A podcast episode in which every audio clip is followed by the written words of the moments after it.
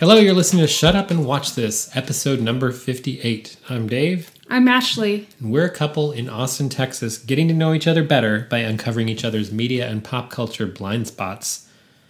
Each week, one of us shares a movie or television show or media, Media property. Yes. One of us curates, the other one watches, well, we watch together, and then we unpack it all here for you. This time, it was Ashley's choice. It was my choice. It's different from Sophie's choice. I think we already made this joke before. It's 58 episodes. 58 episodes, there's only so many jokes. what did Ashley what did Ashley cho- choice? Choice. Cho- I've used that joke before too. So, um, I chose. Uh, those of you who've listened before maybe know that I'm a little bit obsessed with uh, teen dramas. Um, and this may be the teen drama that started it all. Really? Yeah, I don't knew I didn't know this I, I came kind of, across this around the same time, so there were reruns of Saved by the Bell, I guess, and then um, I'm just going to cut in and say this is way better than I know this Saved is way better. Than- So this is um, for my you know millennial raised by Nickelodeon uh, peeps out there. Uh, we're doing the Adventures of Pete and Pete. So when did this pop up in your life? Did you see it when it first ran and when was that? I probably I saw it when it first ran. So Pete and Pete started out as um, these little shorts that they put in like during commercial breaks on I read about that. It said they were like a minute or so long. yeah, they were really short, and then they made specials. So I remember the Pete and Pete characters from the little. I mean, I watched so much Nickelodeon when I was a kid. So it was you knew- probably unhealthy how much Nickelodeon I watched when I was a kid.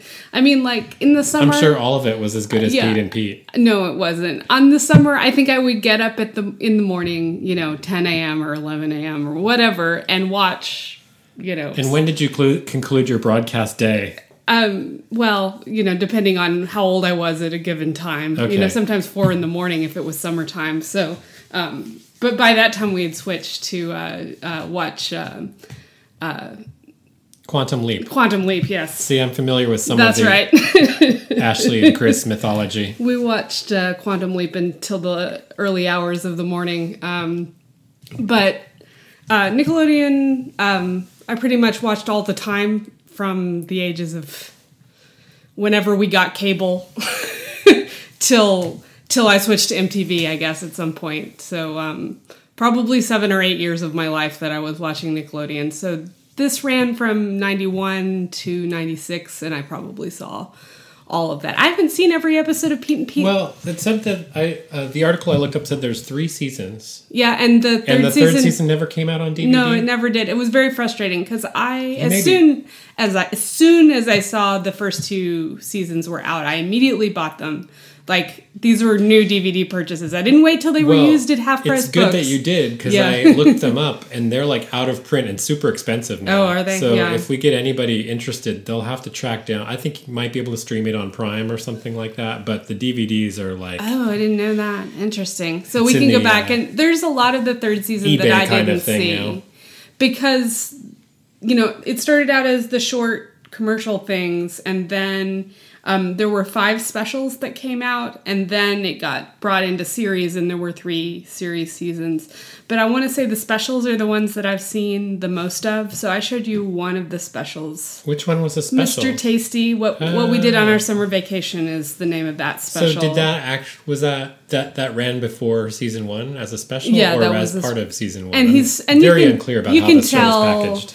you can tell because we started with um uh and i don't remember uh, her days pete which is the song where pete finds his little pete finds his favorite song um that is actually from season one it's one of the last ones from season one um the second one we watched was the what we did on our summer vacation with Mr. Tasty, and that one came before. And you can see how I always track things by how old Big Pete is. Uh-huh.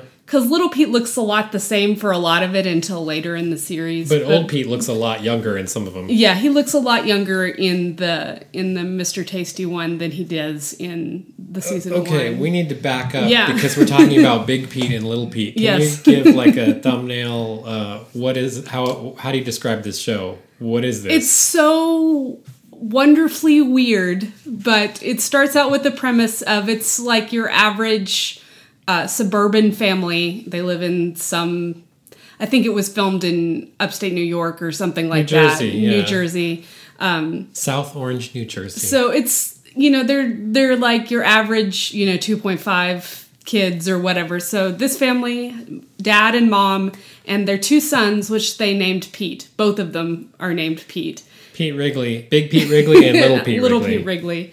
Um, and there may be an explanation for that in one of the episodes, but there may not be because the show is just loves to throw in weird stuff and not provide any explanation. Like That's one of the things Pete who like has a best it. friend who's a lizard. You know, that never came up until it did, you know.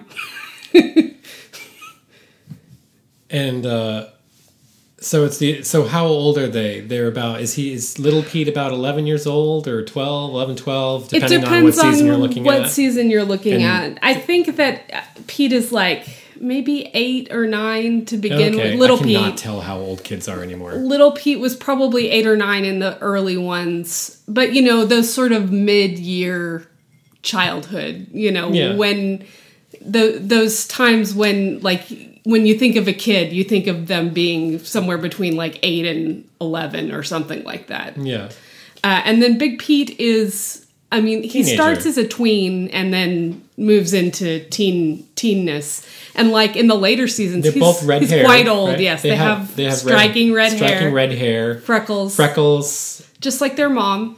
And That's then, right. You know, their Dad dad, doesn't is, have much hair. Dad looks like kind of balding, uh, beer belly Every man kind of dad. Yeah. You know, um, and mom has a plate in her head from some incident that happened when she was a kid. So It's a main character.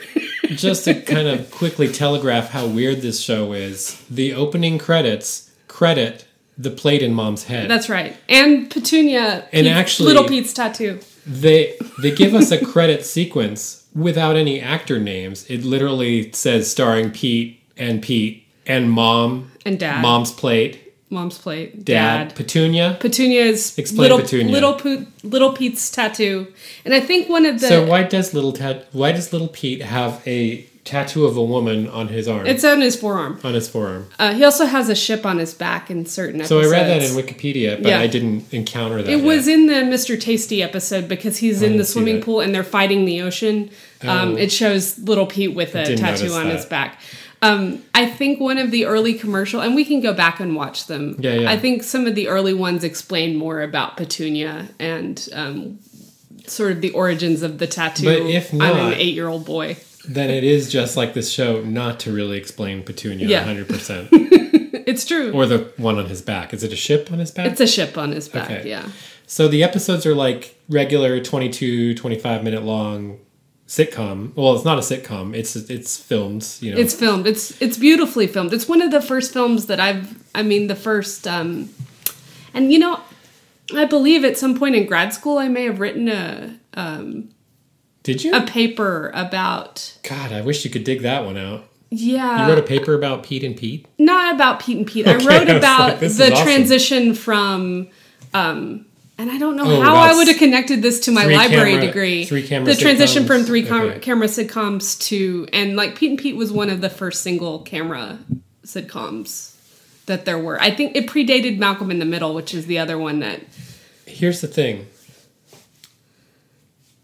We need to look up the exact dates, but I feel like it's pretty contemporary to the Wonder Years, yeah yeah yeah. which was another um, single camera. I think Wonder Years is eighty nine maybe to start with. so Pete, seven. Pete, the interstitial little snippets started around 1989, according to what I looked up, and then the show ran from 93 to 96 to three seasons. Okay yeah But what I another reason I wanted to say that is because this actually reminded me of an upside down, inside out, surreal Wonder Years. yeah yeah Because you have um, each episode is narrated by older Pete.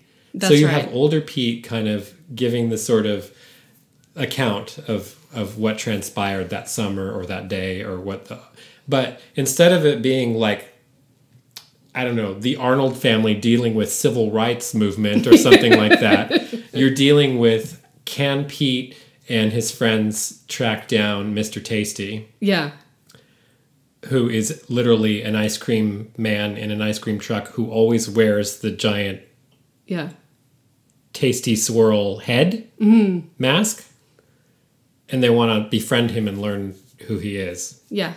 But Okay. Mr. Taste, there's there's that's an what- international collection of ice cream people that their whole job is to show up on the first day of summer and and Mr. Tasty is one of those. So you have kind of the sometimes earnest and serious narrative voice of Mm. older Pete, but then you get this like world of like kid kid wish fulfillment, fantasia, strangeness Yeah. of usually little Pete's weird life.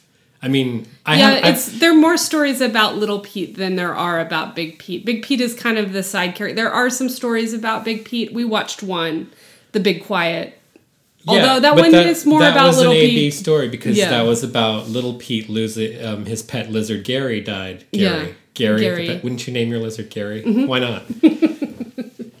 but anyway, my, I just liked how it for me it played as a compliment to the Wonder Years by being kind of an inside out surrealistic version of of that kind of a thing. And I don't think it's necessarily took that as a reference point, but you can see it. Yeah. So I liked I I mean, I remember watching the Wonder Years when I was younger. I mean, I must it must have been on like on TV. It's around the same time. yeah. I think I I didn't really see it like when it was new. You know, I was probably when the Wonder Years came out a little too young to be watching nightly TV. So I wasn't aware of the like Oh, this is new on Thursdays or whenever the Wonder Years came out. But I know I saw it on reruns after school sometimes. So you wait a minute. So you saw this when it came out. So you would have been 11, 12, 13. Like you were like a tween. I was in between Big Pete and Little Pete, probably. okay. You know, in age. Which is probably. Okay. I mean, and like I had the biggest crush on Big Pete. Big Pete was like the man. Like Yeah, yeah. like you know, sensitive, sweet, I- introverted Big Pete. I was like really into that. that scene at the beginning So, in the I- credits where he like blinks. Yeah. Yeah. So I saw, I was looking around on YouTube and I saw a Funny or Die reunion sketch that Yeah. they did a, a few years ago, maybe 2013. Mm-hmm. And, um, and, uh, a girl, like a 20 something girl comes in and runs into Big Pete now, Yeah. the actor, who actually still looks pretty handsome and looks, looks like just an older version of Big Pete. And she's like, oh my God, you're so like, can I take, a, she like takes a picture and everything, like an actual, like, look how you turned out, you know, as a child star and everything. You're, st- you're just amazing. And like, can I get a picture and everything? And then she says, and, uh, can you call me Ellen? so Ellen is his best friend or the Yeah. girl, the girlfriend. I don't know if there's ever any more than girlfriend. I think there's a couple times when he feels compelled to ask her out in certain episodes, but Yeah. no, I don't think anything ever really comes of it. It's not a show about things happening. uh, It's not a show about relationships. It's it's a show about it's it's like from the beginning. I mean, even when I first watched it, it's a very nostalgic show for a simpler time in your childhood. Um, but it also talks about all those it's sort of the quieter moments of growing up the sort of you know there's there's scenes with your first job and these weird awkward encounters with your parents So and I've never seen an episode with that was the third one we watched, Yeah. The Big Quiet. I've never seen that dealt with. The the story that Big Pete deals with in that is the sudden onset of a of an awkward silence with Yeah. between him and his dad, where they no longer he no longer knows how to talk to his dad, and it's everybody knows that yeah you know where you suddenly you're not a kid anymore you don't feel like a kid anymore but you don't know how to relate to your parents in any way you don't have anything in common with them anymore and Yeah. you're just aware of your own awkwardness and yet on some level there's a nostalgia for when that was dad and you were yeah little pete or whatever um, so i thought that was done really nicely but in the package of this odd otherwise the episode is about you know gary the lizard and the girl scout of death and all that well sort of it's the, that one is uh, this whole ep- that whole episode is about two major things like dealing Death. with death Yeah. in in a way and growing up in becoming an adult essentially a young adult and like you have to find a way to get to know your parents as regular people and not Yeah. just as your parents you know So, which makes me feel like this show is really subversive in the way that there are actual observations about growing up that are quite perceptive, but they're in this package of surrealism. yeah Because you're right, that episode is really odd in some ways, especially about the lizard and, and but it's about the death of a pet, so it's about death, Yeah. and it's about like not being able to relate to your parents anymore yeah and you have the Mr. Tasty one, which is very weird with you know the, the fact Yeah. that there's this ice cream man who traveling the world like you know taking snapshots of himself and getting them developed at the local the quick pick. the quick pick. Yes. But always wearing his giant ice cream swirl head. Yeah. and so that one i mean some of that's about you know in some ways that adults are people too and you and to stop and wonder who this person is that you see every day and are they a friend or not or what's the deal with them and just ha- coming a little bit out of your own narcissism to recognize other people around you that Yeah. they have an individuality but that they're not necessarily knowable. Yeah. I thought that's interesting. Well, I think what's interesting about is, you know, so Ellen works at the Quick Pick and Yeah. she gets the the photos from Mr. Tasty and opens them even though she's not supposed to do that.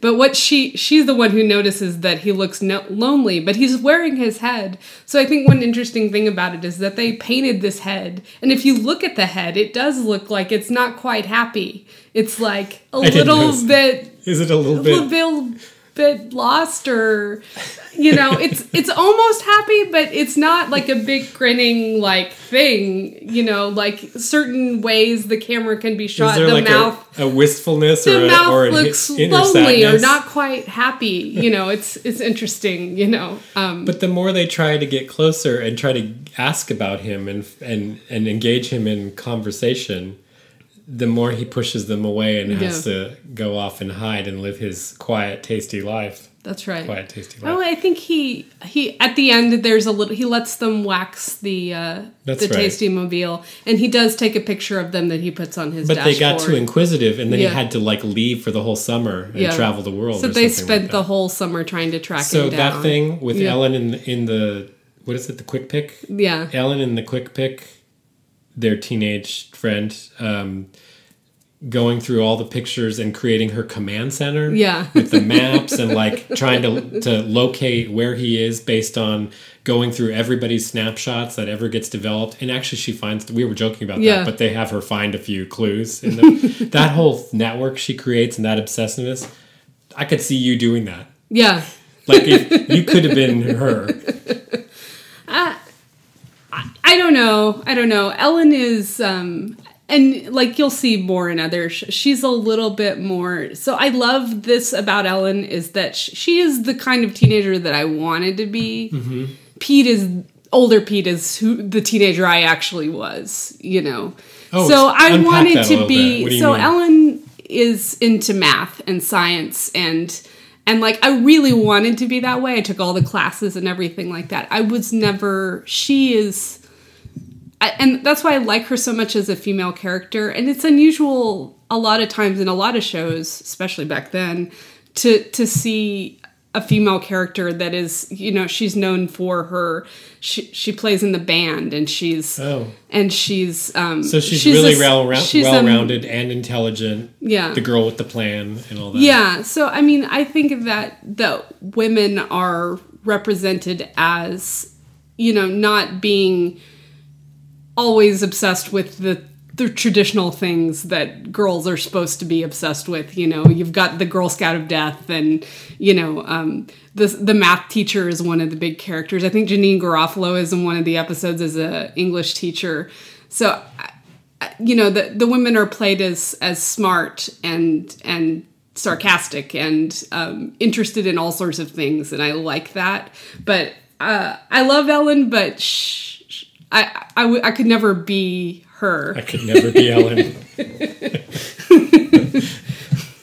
Where whereas like the I mean, and maybe I'm just prone to to to be attracted to the narrator character or whoever wrote it wrote it in a style but like I really like so the first episode I showed you was um, Hard Days Pete. Hard Days Pete, where little Pete is taking a shortcut to school and he comes across a garage band playing in the garage and he finds his favorite song. He's never he didn't care about he's music. never really cared about music before, but he hears this one song and it's everything that he it made him feel that magic thing. So this is my favorite episode of Pete and Pete, where Pete Is that because you identify with that magic moment of hearing the song that yeah that- I, music has always been very emotional for me and and i don't know it's there's just something so like you catch a little bit of a song and it goes around in your mind and you can't find it. And you know nowadays we don't have as much of that because like you hear a song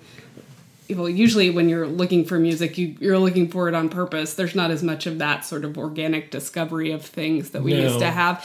But like you know i commonly would have this issue where i would hear a bit of music and it would get stuck in my head and then for years i would be looking for that one song that that i couldn't find And now, then- if you're with it in the moment, you can Shazam it or whatever and, Yeah. and know what it is instantly. but we used to have to like sing it to people and try and remember it. And So so find it. Pete, you know, because this is a small band that he tries to go back and find the band, but there's no one at the house where this this band was practicing, so he can't find it. It's disappeared. So he buys a guitar, a Krebstar five thousand or whatever it is, um, and um, it's a Stratocaster. get yeah, it's a Stratocaster. Uh, In the a- show, it's it's a- it's a Krebs star. it's a Krebstar. I, th- Krebstar, I think, is like the generic sort of. It's the So Amazon this, this of show has lots of um, in jokes like Yeah. that. Like there's this whole Kreb Kreb star thing that I kind of noticed, but in just in an episode or two. Yeah.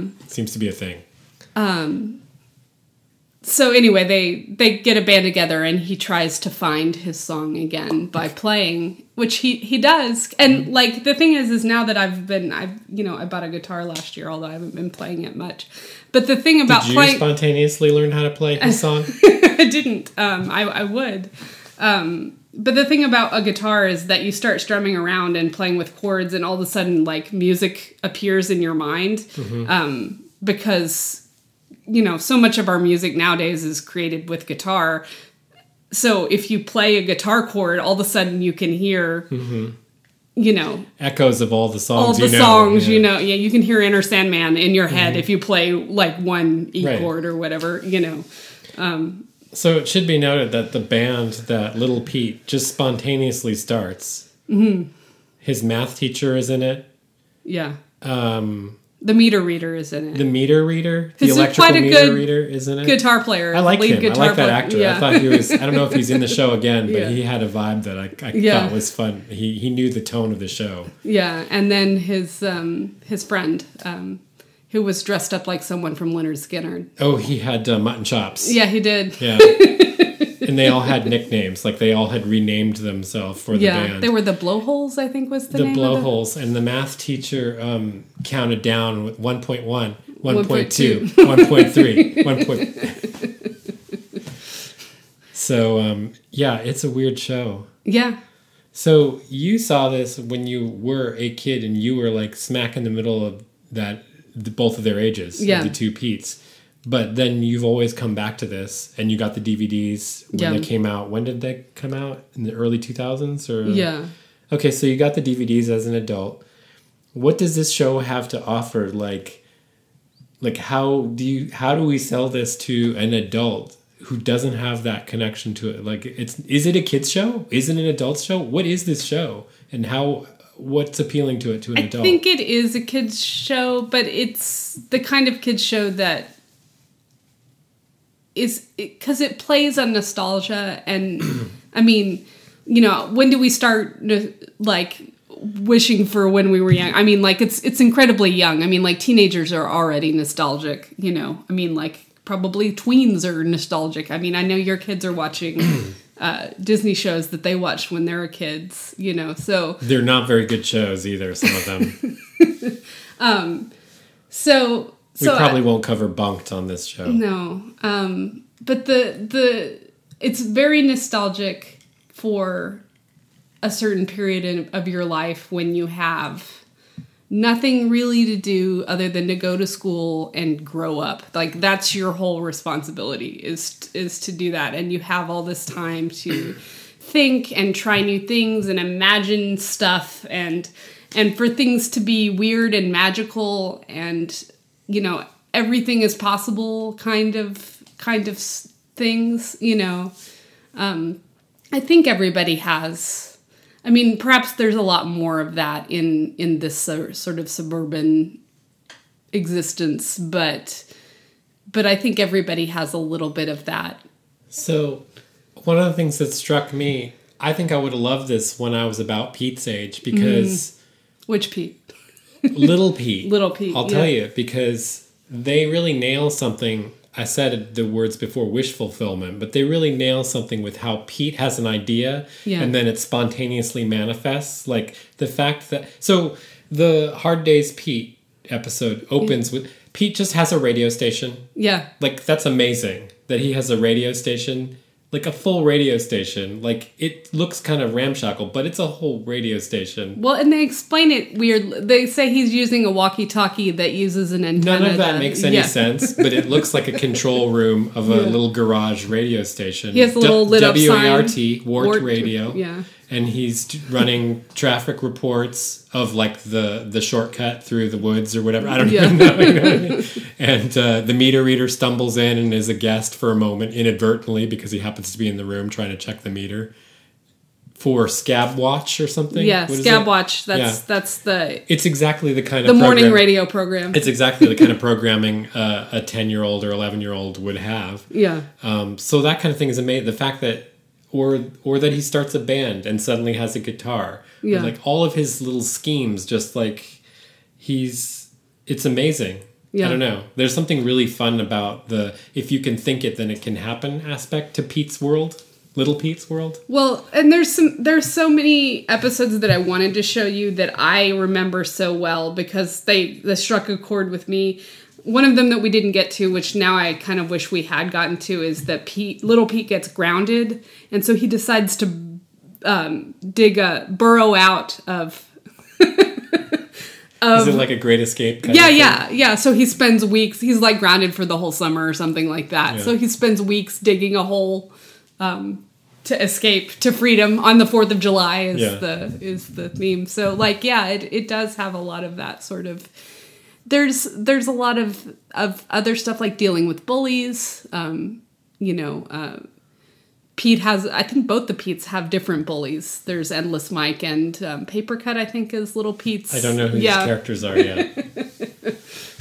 So yeah, there's bull- bullies. Um, Little Pete has a personal superhero.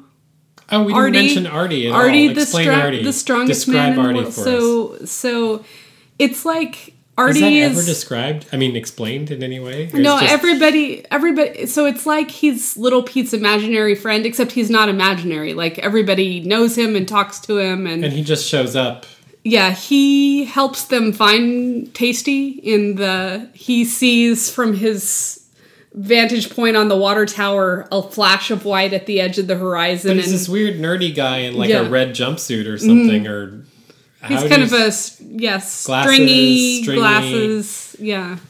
He's the strongest man in the world. He has various and sundry superpowers depending on what the episode needs him to do. Yeah. jump, fly, lift things, move. I don't know. the don't whammy know. bar makes him is like kryptonite for him or That's something right, like yeah. that. Yeah. You know. So when Pete was jamming, he was like flailing on the grass. So there there's the only like two episode arc in this series is uh, farewell my viking part one and part two and it's already when when pete little pete gets old enough where he doesn't need his own personal superhero anymore Oh, Artie has to leave. yeah so it's that's like the big bittersweet sort of and I, I wanted to show that but then like the thing is is that i think that every episode so perfectly encapsulates what the show is about that we almost don't need to see every episode to to sort of understand what they're getting at um yeah yeah, we watched three, and Mm-hmm. I feel like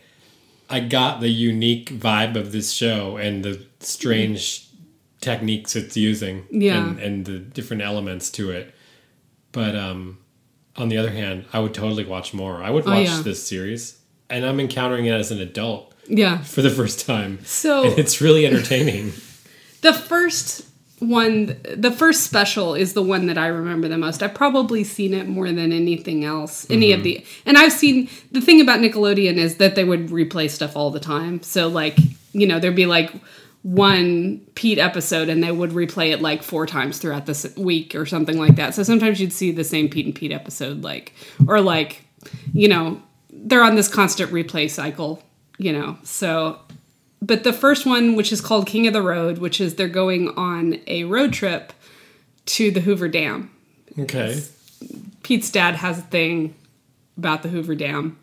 The Okay. electrical energy, it just does something to him. So Okay, he has but a- he has like this whole like you know they very little stops and they they bring their own food and you know they're competing against this other guy who's also trying to go to the Hoover Dam and they have like two daughters and like older Pete's into the older daughter and you know so it's it's it's like that that first one is like playing on the nostalgia of like road trips and and that sort of thing. So I mean they all sort of play on some sort of issue of that. There's some baseball ones, you know. Yeah. Well. Yeah. but I, I felt like I had to show you the favorite song one just because that is I think my favorite episode. And then for me, Mr. Tasty always he's just such a weird character. He's actually played by the same character uh, who does Art, the same actor who does Artie. Oh, Mr. Tasty and Artie are the that's same. That's interesting. I didn't yeah. know that. Yeah. and then, you know, the the last one the only thing I regret is that we didn't get that many examples of the great um, guest stars that they have on the show. So well, they're we like saw Michael cameos. Stipe. So yeah. I I was so confused because I didn't know there were any. Ge- so I Yeah. thought I didn't know anything about this show. Yeah. I didn't remember that it was Nickelodeon. I didn't. I I took it as some kind of like low budget Canadian show or Mm-hmm. something like that. It just I'd never heard of it. I don't know anything. There were a lot of those on Nickelodeon too. Right, right, Yeah. and it's kind of the same era as um, Degrassi or something like the original. Yeah, the original. Well, And then all of a sudden, like the rival ice cream guy, Mr. Scrum Scrummy, yeah, Scrummy or something like is that. Michael Stipe, like a really young Michael Stipe. And then I was like, oh, when was this even made? I think it was made earlier than I realized it Yeah. was. I didn't realize it was like late 80s, early 90s. And um, Michael Stipe was so young. So Iggy Pop plays um, Nina Mecklenburg's dad. We didn't watch that episode. I think we did. I showed you the Nightcrawler episode early Maybe, I don't uh, know. before. So I had actually showed Dave a few episodes of this before, but we didn't watch the whole series. Um, you know, just because we get distracted. I found a great list online of the guest stars. yeah. And so this isn't guest stars like in so all of the Steve guest Buscemi is Right. Ellen's dad. All of the guest stars are like really niche, like indie, cool, hipster kind of guest stars, right? It's Mm-hmm. Like Michael Stipe and Iggy Pop and um, Debbie Harry and Janeane Garofalo, Patty Hearst and- Patty Chris Elliott, Ellen who we now Cleghorne love from on uh, Schitt's Creek. Yeah. Um, well, I knew Chris Elliott from I knew uh, the Chris greatest sketch on uh, SNL ever. I knew. Well, I don't know what that is. Yeah. I knew him from when, was he, when he was a regular on the David Letterman show in the eighties. Oh, I didn't know he was on Yeah. the David Letterman show. No, Yep. there's a pretty funny uh, um, sketch with him and uh, Adam Sandler from I can't SNL. believe we're trying to play one up. I knew him when. Yeah. About Chris Elliott. Yeah, exactly. About Chris Elliott, who knew his credibility be, would be so high and uh, his whatever. I love Chris Elliott. I've always liked Yeah, Chris Elliott. So I was excited. Uh, Schitt's Creek is so good. Um, but yeah, there's there's so many. Well, yeah, like I said, uh, we didn't watch any episodes with Ellen's dad, but Steve Buscemi is Ellen's dad. I love how they have the. Um, they mention it a few times in some of the episodes we watch, but there's the International Adult Conspiracy, which is trying to keep kids down. You know, trying to this. trying to go and missed this. Trying. Um, they mentioned it um, in the episode with the neighbor who had the hemorrhoids. Okay, but I guess I don't know what's a recurring element and what's like a, a- That's true. Mm-hmm. what's part of the show lore or in joke kind of reality if I've only seen two or three episodes? So, I mean, I showed you one of the classic ones. I think the reason I showed it to you is we were having challenges with your younger kid going to sleep. oh, oh, was that the one about? Uh, yeah, about the one about challenging bedtime. right. So when- Pete decides he's going to set a world record and stay up for eight days straight or something Oh, I like want to that. watch that one again. We you saw know, this a couple years. Mm-hmm. because he was struggling with his mom about bedtime. You know, um, so he's gonna. So that one has that one has Iggy Pop in it as Nina Mecklenburg's dad, who's a member of the adult conspiracy that's trying to bring Pete down. You know, Michelle Trachtenberg's dad. Michelle Trachtenberg. Okay, yeah, I didn't even yeah. recognize her. Yeah, Dawn from Buffy. yeah, and and then the girl from Welcome to the Dollhouse is also I she re- was in recognized her in one of the episodes. in the saw. Gary I episode the that Gary, we yeah. But and then they have all these other like weird side characters, like the crossing guard is a character. He's not. That's not the only episode that we have the crossing guard in, So here's something. and the bus drivers. You know, Was this a movie that you ever bonded with other adults about? Like, did you ever discover other adults who grew up with the show? Like, or was this always just a thing that you liked and you had the DVDs of? Because I have this feeling now, like it's kind of a cult show with people. Who, I've never talked to an, another adult that grew up watching it or my um my band uh the band leader that I play with I talk about uh Pete and Pete a lot and she grew up on she's a few years younger than me uh huh. So she knows Pete and Pete. she knows Pete and Pete you know So- so she- just a little bit of googling and i stumbled on like the, like i was telling you these reunion panels and events that they did a few years ago and it looks like these were kind of a big deal and so it must have been a big show to other people and, and, it, and it's I think that there's whether it's true or not it felt like kind of a cult show that had that meant something to people like th- these were like big panels they did in new Yeah. york and la you know on stage with the cast reunion and all that like that telecom the television conference you yeah like to go to I would I mean if they ever had Pete and Pete there like I would totally go This was a meaningful show to people. I think a lot of people probably grew up like you and still dig Pete and Pete. Yeah, I mean, I think it's to me like as far as meaningful shows, probably and and you know we I think we may end up doing an, a podcast series on it, but this and uh, My So Called Life as far as like meaningful teen shows to me that that you know shaped my my experience of things. I mean, aesthetically, I, you know, it makes me wish I'd grown up in some place that, that had fall because they have. I mean, in addition to these beautiful summer episodes, they have they have these gorgeous like fall episodes with the leaves falling and it's absolutely beautiful. You know, Remind me again where my so-called life is. Is it Minneapolis or no, something? it's or? it's Pennsylvania. Um, it's I think it's not it's not um, Philly. It's um, the other one, Pittsburgh. Pittsburgh. It's yeah. Pittsburgh. That's Yeah. right. Yeah, so we're considering doing a show just on my so-called life, like a series, like Yeah. a podcast series on my so-called where we life. watch each of the episodes. But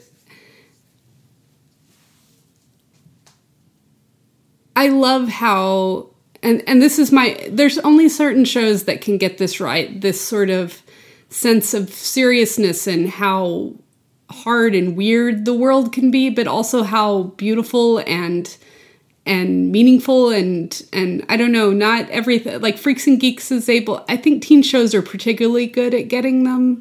Um, My So-Called Life has that same sort of tone. Um, Well, part of it is that when you're at that age, when you're a teenager, you're suddenly coming awake to Mm-hmm. the adult world. And so there's that shock of like your complete your viewpoint completely changing Yeah. about everything. Like what you thought the world was when you were an innocent young child to who your parents really are. yeah, You know, there are bad people in the world yeah, they're you know all of that stuff they're really good at nailing those moments of awakening mm-hmm.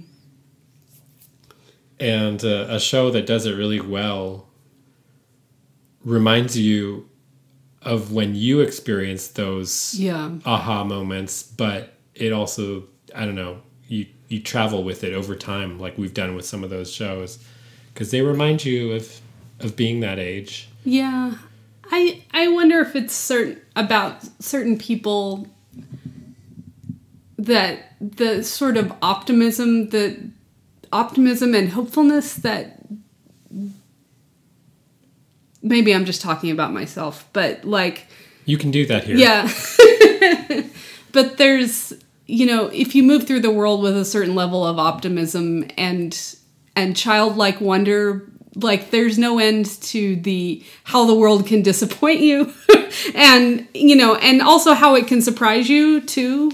Uh-huh. You know, and and you know, this is just one of the that there can be there are just, just charmingly weird things happening all the time, you know. Well, while- this captures something about the magic of how things feel when you're that age. Mm.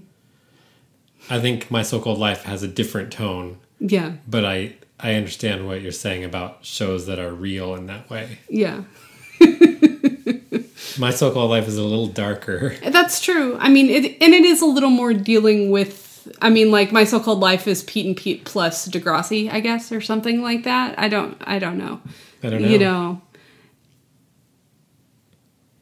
So, can you tell me any more about the the line of continuity between Pete and Pete and and the other teen shows that you saw after that besides My So-Called Life or would that would have been one of the next ones or do you remember the lineage of like i when you encountered these shows? So I never saw. Although I would have been able to watch my so-called life when it was actually airing.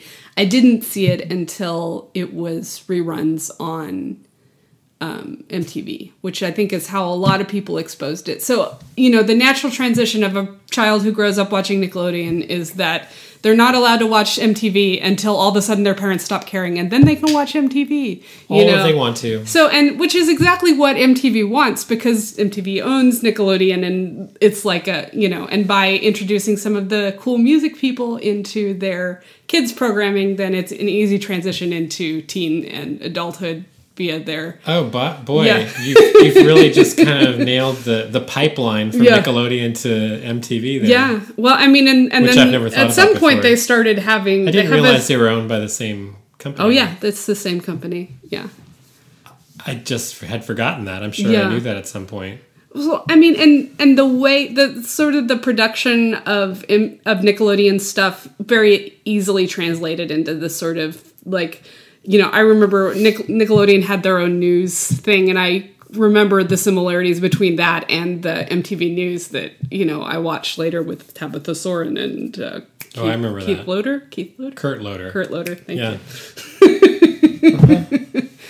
So I mean, like it's it's like transitioning from I don't know Kidz Bop to Seventeen magazine or something like that. I You must know, have been about 10 years old when MTV launched. Yeah. Like I remember launch. Like Yeah. I, I watched it from the beginning. well, if you were whether ten, then I mean, it, it premiered the year I was born, so it had already transitioned from being a mostly music show that everybody talks about, which I don't remember. Like I don't remember when MTV was just music. I never. It was always Oh, Real I World remember- and Road so Rules. when and, I when I think about MTV, that's primarily what I remember Yeah. because I remember 81 through 84 or Yeah. whatever when it was all music videos and this was a completely new genre and we'd Yeah. never seen this stuff before. Yeah. Like so I I still love all that all that bad 80s music. Well, some of it's really good, Yeah. but I, I grew up with that. Well, And then it was later, you know, much later for me. I was in college when Real World and Road Rules and all that stuff came Yeah. out. So it had already completely changed its format to being more about the magazine programming and the special and the reality shows and Yeah. stuff like that. Well, yeah, I guess I missed You out know, on, the, on the reality. stuff. I mean, I, yeah, I, I don't know when that happened, but my period of MTV was like the beginning. the beginning of Yeah. MTV. So yeah, that's I mean, but that's the path that they wanted you to take, and like by some of their evening programs on on Nickelodeon at the time, they had a show called Roundhouse, which was like a sketch comedy show, which was very similar in a way to The State, which was a, a sketch comedy show that was on MTV at the time. You mm-hmm. know, so. So I mean, like I think that they wanted people to make that transition, and I certainly did. I remember when I was 17 or so, probably right before college, that was when MTV was showing like um, Monty Python's Flying Circus and The Young Ones, that British show. I think I saw the young ones a couple times, maybe. And then they had like those epic like spring break MTV kind of extravaganzas all summer Yeah, long with all weird. that terrible like Yeah. dance party on the beach kind of stuff. Although sometimes they brought Weird Al on, and that was enjoyable. Weird Al's always good. Yeah. Still, still, Still Weird Al. good. You can count on Weird Al. so, talk to me more about the music of this show. And I'm asking that question because I learned for the first time yesterday that you have a Spotify playlist. I think that has the theme song for Pete and Pete on it. So, So- that that song, the theme song to um, to Pete and Pete is called "Hey Sandy" and it's by a band called Polaris, which actually apparently released some new albums in the past five years or something like Really? that. Yeah.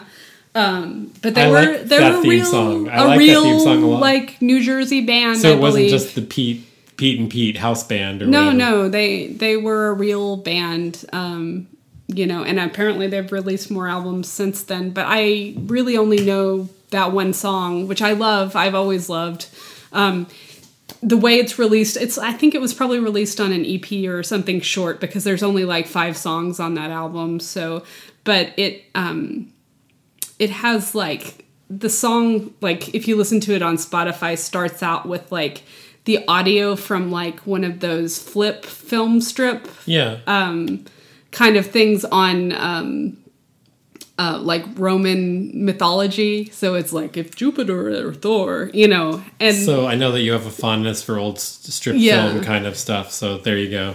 And I don't remember where I heard this. It may have been something that my ex mentioned at some point because he liked to do research on weird things. But I think that he said that the s- lyrics are about the shooting at um, Kent State, maybe. Oh, okay. Yeah. So, Perfect for Yeah. the theme song for a children's show.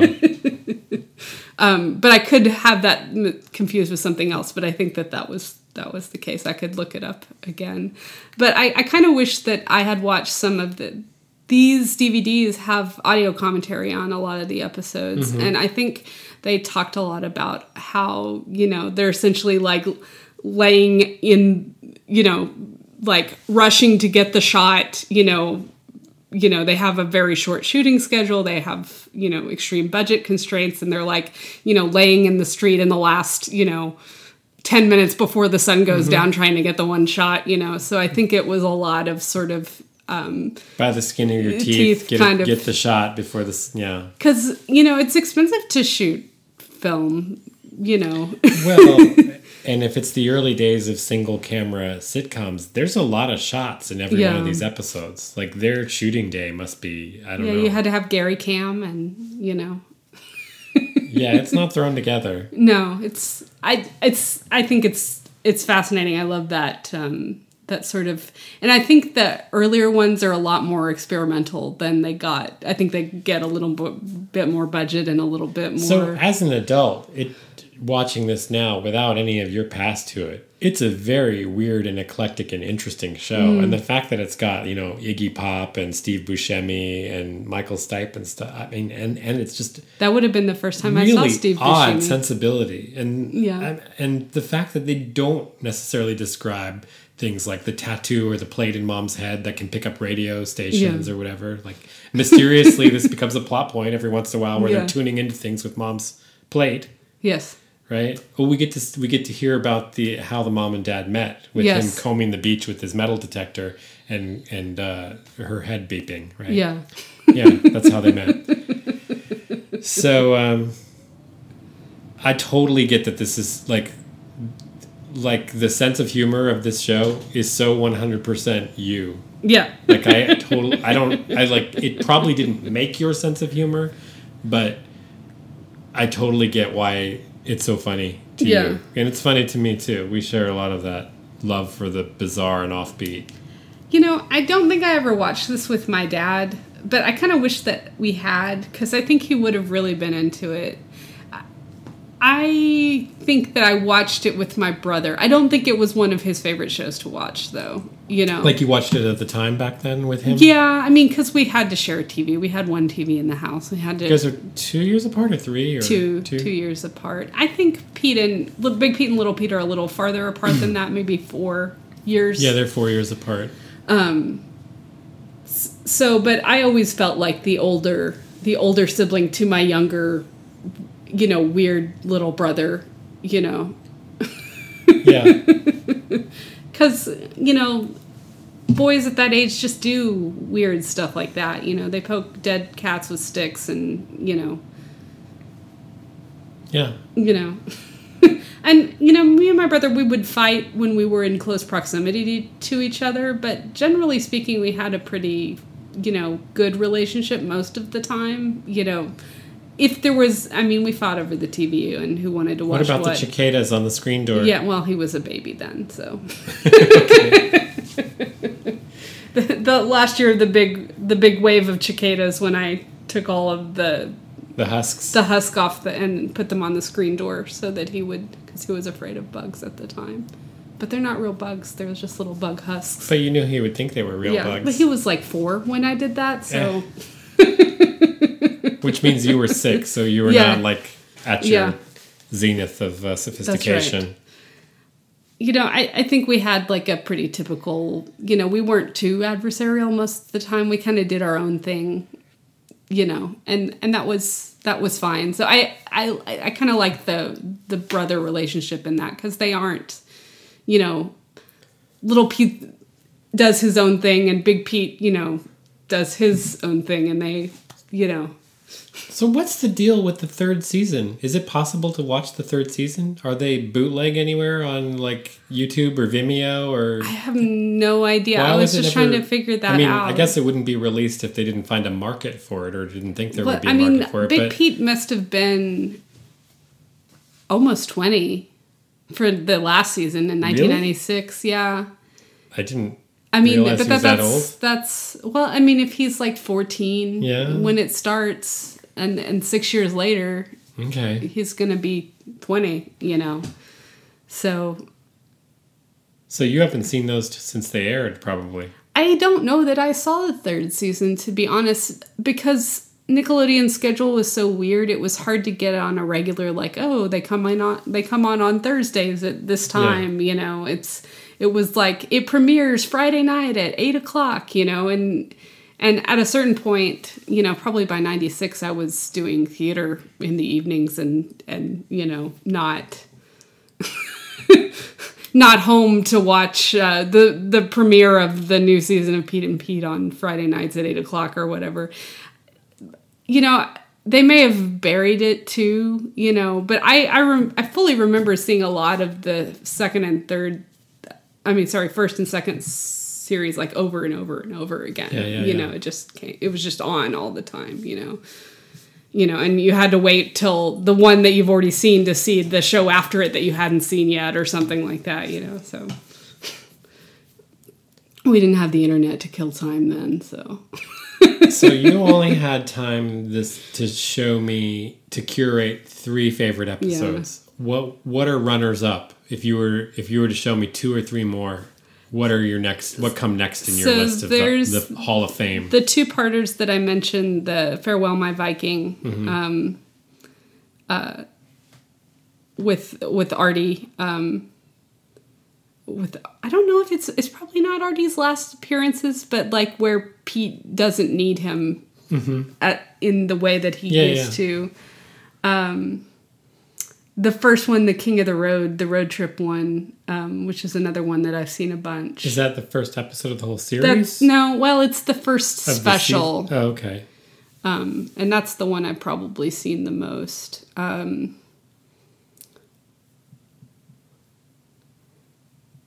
I think I can't remember if I showed you the one with the the bus driver and the um, the crossing guard that are in love, or maybe it's the two bus drivers. It's uh, Ellen Cleghorne and their bus driver. That uh, Stu is their bus driver. That doesn't sound familiar at all. Uh, No, okay. Well, there's anyway. They're on a field trip, and and there's some relationship drama between the. The bus driver. I can't remember if it's the two bus drivers or like she's a crossing guard and he's a bus driver. I can't remember exactly um, how how that happens. You know, I don't know. There's little little bits of. That's why it was so hard to decide because it's like it's like looking at a Mr. Show episode and you're like, oh well, this sketch is really good or this part is really good, but Yeah. you don't remember what happens in the rest of the episode, Yeah. and so you're kind of like, should Mm, it's kind of a toss up. So I was I was torn on whether to show you the um, the Big Quiet one, which is interesting because it's billed as a Big Pete episode, but it really is a Little Pete episode. Um, we didn't really watch any of the Big Pete episodes. I'd be curious to see some of the ones that focus more on him. Yeah, and then there's some episodes that focus more on Ellen. Um, there's a great oh, What is Ellen's probably- best episode? um, the one where she's the eye in the in the Oh, I read about that yeah in my yeah research yeah that today. one's where she it's the marching band one. Um, it's pretty good. She's the eye in what word? Squid, I think. Squid? Yeah, I think she's going to be the best eye ever? Yeah, yeah. Um, I want to see that one. she's the dot on the eye. Does she get a little obsessive about it? Yeah, she does. That's that's how Ellen rolls. Um, and then there's a pretty good Big Pet Pete episode where he's trying to study for a test, Mm-hmm. and um, he gets upset with like some anim. Uh, somebody did a flip animation on the corner of his history textbook, and so he gets obsessed with it. Um, and so, and then he he's afraid that if he fails his history test, he's going to end up like the weird janitor that works in their school. And I think their principal is. Um, Oh, Adam West. Their principal is freaking Adam West. Okay. I don't know how in they that picked, episode. I don't know how they picked what, what actors and, and musicians to be in this show, but it's amazing. Well, and then I don't remember if that's the same. There's another Big Pete episode where um, he's in woodshop and he's not very good at woodshop, and that reminds me of when I was in woodshop. Um, but he has the creepy woodshop instructor that's missing a limb. You know, of course. That's you know. not the woodshop teacher you want to have. yeah. I had a really nice woodshop teacher Yeah. Mm-hmm. at Lick Wilmerding High School in San Francisco. So Uh, same but- same woodshop teacher my sister had before me. and yeah, so Big Pete has some of the like high school experiences that Yeah. that we all you know remember. So those are good to good to do sometimes, but you know they're not as um, fantastical as some of the ones that Little Pete has. You know. I think make maybe we should make a go of this my so-called life podcast sometime Okay. because there's a lot to We talk about in these teen shows. It's true. I, I will talk about teen shows. I've seen, boy. I mean, there's probably some I haven't seen, but I've seen a good number of the of the ones of, of quality. I've probably seen Yeah, all of yeah. them. You know, I have some weird favorites. Like I don't. I maybe I've showed you a few episodes of uh, Popular, which was You have, but we didn't really get much Yeah. traction with it. I think Yeah. maybe we watched two episodes and then we didn't really Well, that's make the it thing. farther. So it's a Ryan Murphy. It's one of Ryan Murphy's Yeah. who did um, American Horror Story and um, that plastic surgery one that I can't think of the name of. Um, Nip Tuck. Nip Tuck, yeah. Okay. So I mean, like, and if you've if you've watched any Ryan Murphy, um, he has this thing where he creates these great characters based on archetypes that everybody identifies with, and like he starts off really strong with this really good story, but it's like he runs through the story too quickly, and then he kind of runs out of stuff to do. Um, and then like he starts doing weird things with the characters that are outside of what they're established. so it sounds like the first season's usually going to be the best. Yeah, yeah. When you That's hit, what- I mean, hit like, the ground running, he did you, Glee as and well. you throw all of your ideas Yeah. at the wall, kind of thing. Yeah, so like, you know, it feels like a good foundation for everything, but he just is in such a hurry to get where he's going. And then after he gets there, he doesn't know what to do. So the characters start behaving in ways that seem antithetical to the Yeah. character that's been established, you know, which is, it's sometimes it's hard to make that leap. So, like, I haven't seen any further seasons of American Horror Story, but I thought the first se- season of American Horror Story was good. Same thing with the first season of Glee. I thought it was decent. Um, but um, like Nip Tuck gets crazy, man. I've never seen. I've seen. I think I saw the first two seasons of Glee. I've never seen American Horror Story Yeah. or Nip Tuck. So I there's something I appreciate in his work, but um, Popular, which is the teens series, I really liked. I think it's it's great, especially the first se- season is really good. You know, so um, it's it's glossy and fun and silly and um, yeah, Cool. yeah. So, uh, any further thoughts on our journey through the adventures of Pete and Pete this week? I really wish that they would bring this back What do you mean bring it back? I mean, like, not as a bring reboot. No, or- no, no, no, no, not never. I'm never a fan of reboot, um, unless it's really well done. Um, just make it more accessible to people because I'm so lucky that. So it's like a hidden gem. It's like Yeah. a forgotten, over, like a I'm sleeper. so lucky that I fa- found out these DVDs existed. Mm-hmm. You know, I think I was just searching for them like one day, you know, 10 years later and was able to. So when the snippets were st- first running in 1989, I would have been heading off to college. yeah. I've never had heard of this show Yeah. ever. I was not watching Nickelodeon. I had never heard of this show until you brought it to my attention maybe two years ago. Yeah. So yeah, I think a lot of people probably don't know about it. Well, one thing that I miss, and it's not about Pete and Pete specifically, it's about the weirdness that was Nickelodeon during that time period. Because it was during that time where we went from, like, you know, networks would just go off the air at midnight or whatever when they ran out of stuff to show to this, like, thing where they had TV that ran, there were all these cable channels that were specialized and they had to have content that ran 24 hours Yeah. a day. So like Nickelodeon bought all this weird I mean well they they produced their own shows that were weird like Pete and Pete, but they also like paid for all this weird entertainment from like Canada, so much stuff from Canada and like these weird like Japanese animated films of of like The Little Mermaid or Don Quixote or something like that. It's just these weird things and they would show them because they needed to have something to fill the time. And it slowly over time they developed their own shows and had enough money to invest in their own entertainment. And then they you know then they had Blue's Clues and all of that kind of stuff. But when it started like in the morning like when you got up they had these just weird like i said korean and japanese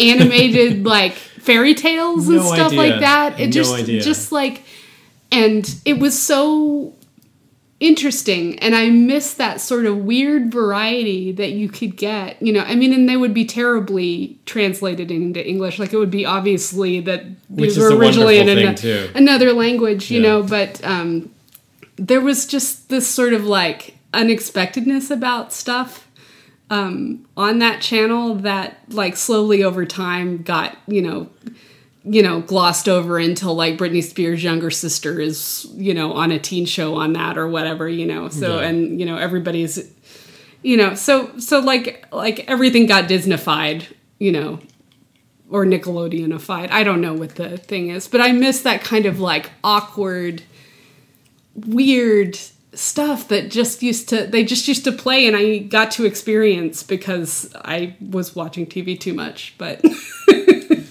and I missed out on that Yeah. completely. I wasn't watching Nickelodeon. yeah Later on, I was watching Nick at Night because I liked all the like nostalgia. well and I 60s watched Nick shows. at Night too Uh, yeah I used to watch I've seen all of the full run of I Love Lucy you know on Yeah, on I'm Nick sure at I Night and you know of course countless episodes of Mr. Ed and um, I Dream of Jeannie and uh, Bewitched Bewitched. Yeah. Green Acres. Green Acres. Although there's not very many episodes of Green Acres, so Does it's it wrap around really quickly? Yeah, I think Yeah. it does. I don't think there's all that many. Same with Mr. Ed. I don't think there's that many episodes of Mr. Ed. So um, I always turned it off um, for my three sons because I wasn't into that for some reason. So Yeah, I never got into that either. yeah. Or the, my mom like I like the theme song of the Patty Duke show, but I never really enjoyed the Patty I Duke show. I didn't really show. watch the show. They're cousins. My favorite Martian I used to watch, but it, I don't know if that was on Nick at Night. I think that was just in syndication when I was a yeah, kid. I think so. That is that the one with um, Ray Walston Oh, okay, is, is the Martian, and Bill Bixby So is what's the one with Robin Williams as the Mor- Martian? Mork, and Mindy. That's yeah. right. No, I was That was on TBS. well. it was on ABC. Yeah. Or, you know, I watched Yeah. it when it was first run. I just don't feel that TV is as spontaneous and weird as it used to be, and I miss that. Well, I mean, it's not because we have to we pick what we're watching now. We don't we don't just turn stuff on and see what's Yeah. on anymore. So I, I do miss flipping channels sometimes. Well, also we have the instant gratification of binge watching now, Yeah. where they just dump a whole season on Netflix and you just like blast through it as fast as you can. You know, another teen show. It, it reminds me of. So the first time I watched Dawson's Creek, um, Yeah, I watched it. I, I saw the first episode on the day it premiered. I did happen to cross it because I was flipping channels. I was like, "Oh, a Yeah. teen show! I'll watch this." It was like same age as Dawson, I Yeah. think. And um, so I watched that week by week. It was one of my favorite shows at the time. But I tried to binge it years later, and I was like, "Holy crap! This show like stuff happens so fast if you're binging it." But it didn't when you were watching. No, it, when 'cause I was had it was a whole week in between. Yeah, Like you lived with them for a whole year just Yeah. to get through season one. yeah. You know. So it didn't feel so fast, but like when you watch it again, you're like, "Wow! Holy crap! These kids are you know, you know, That's funny. Changing their minds real quickly." I think for kicks, we started watching the first two or three episodes of Dawson's a couple of years ago, Yeah. Mm-hmm. and you were making that observation. I was like, "Yeah, I haven't seen this since it first ran." It just feels like everything happens too quickly. yeah, Um, so some shows are are better made for binging than uh, others. you yeah. know. Well, I would totally watch more Pete and Pete. We could watch one tonight if you want Okay, to. that's fine. Before our Schitt's, before we watch Schitt's Creek again. So It's true. Our, Well, we're our running few low. few episodes of Schitt's We're almost Creek out. left. Yeah, So, um, th- this has been a long one. yeah. We've, it? we've really got into it. Okay. So, it's it's about time to sign off. I Okay. think. But uh, it was. Um, thank you for introducing me to Pete and Pete. yeah. The Adventures of Pete and Pete. So, other thing, last last thing. So my dad always told me this joke, and it always reminded me of Pete and Pete. So Pete and Pete are walking across a bridge. One falls off. Oh, sorry, I did this wrong. Pete and repeat are walking across a bridge. Pete falls off. Who's left? Repeat. Pete and, Pete, Pete and repeat. Yeah, yeah. Okay. Yeah, sorry. I think that's our cue. yeah, But To I badly tell one of my like dad's your dad jokes. would have liked this show. though. yeah. I should have All showed right. it to Well, him. thanks for listening. Join us for the Adventures of Pete and Pete. Maybe you can join into the in the Adventures of Pete and Pete. I think it might be streaming on Amazon. Um, the DVDs are hard to come by. You can find clips probably on YouTube. I think it's out there somewhere. Yeah. Catch up with it if you haven't seen it. All right, we will be back in a couple weeks with another one of my picks. I have no idea what it's going to be. He never Could does. be TV, could be movie. We don't know. I don't know. All right, bye.